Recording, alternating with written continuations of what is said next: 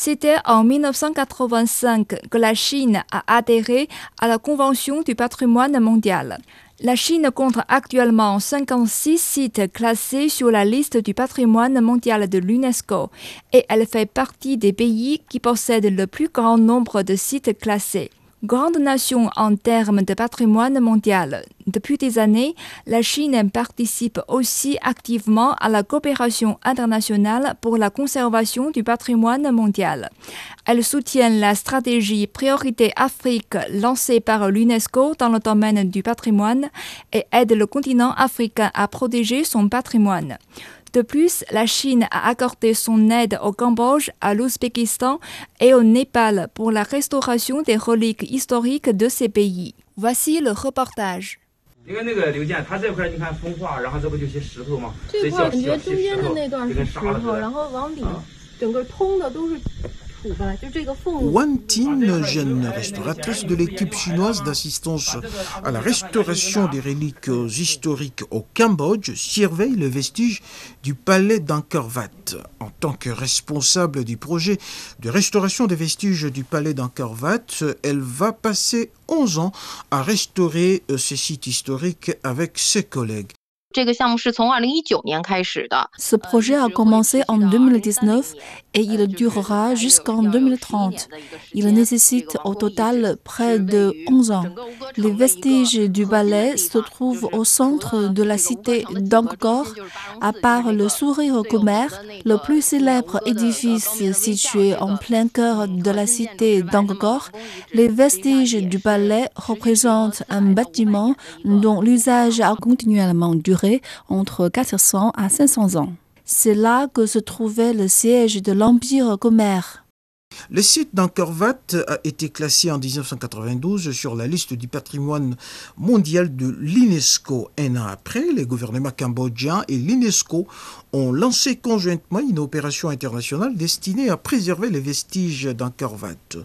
Une dizaine de pays ont accordé continuellement des assistances financières et techniques. La Chine, l'un des premiers initiateurs et participants à cette opération, a participé à la conservation euh, du site d'Angkor Wat depuis les années 90 dans le but d'aider les Cambodges à réhabiliter ces temples et anciennes architectures effondrées ou endommagées. À l'heure actuelle, le restaurateur chinois ont achevé les travaux de réparation du temple euh, Shosai Tevoda et Takeo. Pour Wan Tin, la capacité d'assumer le projet de restauration des vestiges du palais euh, montre que la réalisation des équipes de restauration chinoises durant plusieurs décennies sont hautement reconnues par le gouvernement cambodgien et la communauté internationale. 九八年开始，就是我们进行原检一期 En 1998, nous avons entrepris la restauration du temple Chosei Tevoda. Nous étions encore des élèves dans le domaine de la restauration protégée par Angkor. Durant la deuxième phase d'assistance au Cambodge, à partir de 2007, nous avons effectué la restauration du temple Takoe et du point de vue architectural, nous avons mis le concept et l'innovation des mesures dans la restauration des vestiges historiques en pierre. 到了这个原检三期，我们我们觉得可以说， Pour la troisième phase, on peut dire que l'équipe chinoise se classe au premier rang mondial. Une preuve convaincante, c'est que la Chine assume la présidence du projet de restauration du temple de Préaviar, un autre patrimoine mondial du Cambodge inscrit sur la liste de l'UNESCO. De plus, le Cambodge a confié la restauration du palais d'Angkor Wat, un important site du patrimoine, aux restaurateurs chinois. Cela témoigne également de la reconnaissance pour tout notre travail de restauration.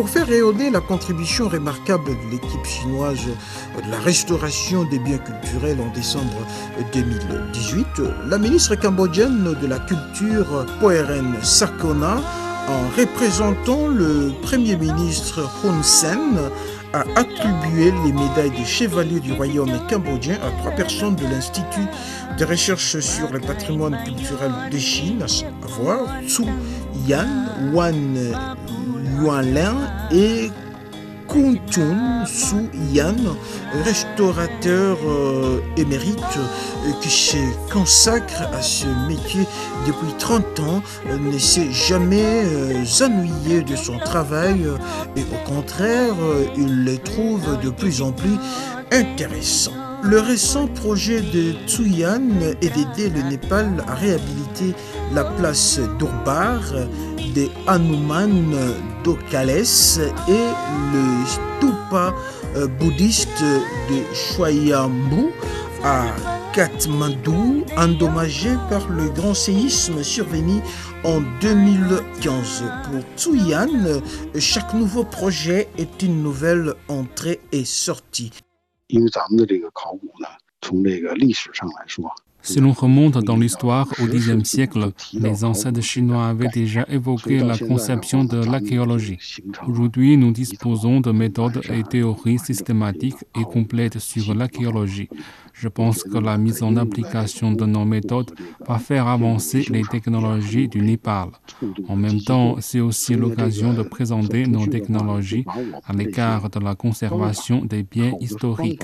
Pour nous, le personnel qui travaille dans le domaine, il s'agit d'abord d'une opportunité d'apprendre et de rechercher. Et ensuite, grâce à ces projets, nous pouvons confirmer les expériences et méthodes apprises dans les travaux précédents. Cela nous aide à nous perfectionner pour les prochains projets. Guérir la maladie du patrimoine a aujourd'hui recours à des connaissances pluridisciplinaires. Selon Wan Tin, l'équipe chinoise d'assistance à la restauration des biens culturels du Cambodge est composée d'hommes de talent spécialisés dans les domaines de l'archéologie, de l'architecture, du paysage, des gravures sur pierre ainsi que de la préservation botanique.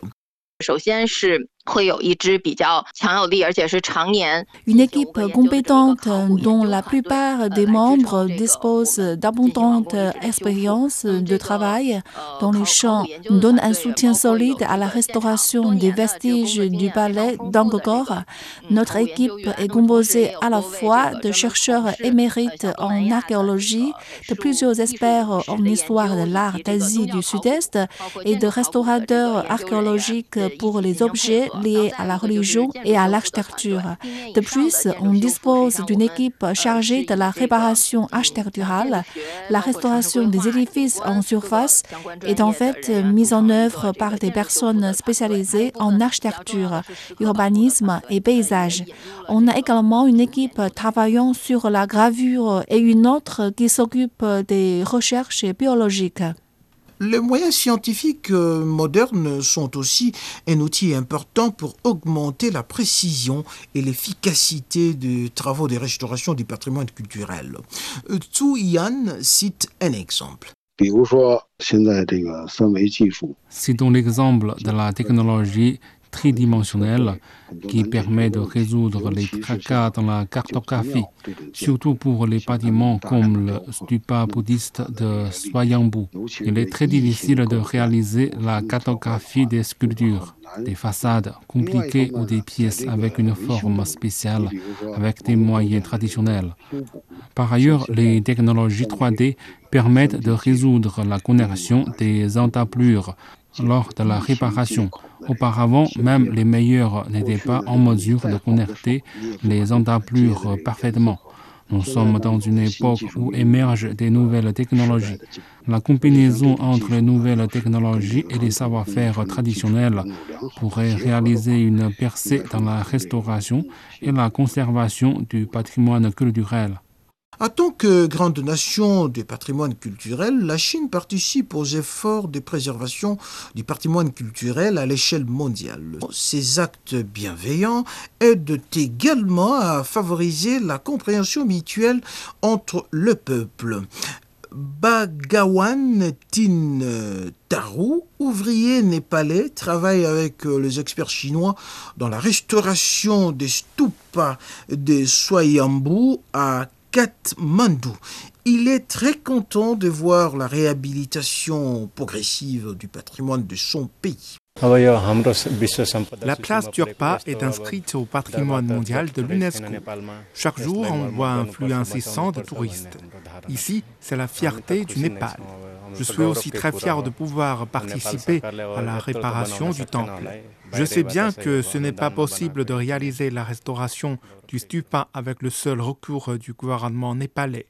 En voyant que le projet de restauration touche petit à petit à sa fin, je suis très content. Selon les données publiées par l'administration chinoise du patrimoine culturel à la fin de 2020, 30 établissements chinois ont déployé plus de 40 projets conjoints d'archéologie dans 24 pays. Le nombre des projets coopératifs de restauration de vestiges à l'étranger est passé des 6 pays à 11. Le patrimoine culturel représente non seulement les origines et esprits culturels et les civilisations des pays du monde, mais il est aussi un vecteur important permettant de renforcer les connaissances mutuelles et cela donne plus de signification à l'assistance de la restauration du patrimoine culturel à l'étranger. Tsu Yan. Du point de vue des échanges culturels, je pense que la Chine et le Népal sont noués par des liaisons religieuses et architecturales depuis de longue date.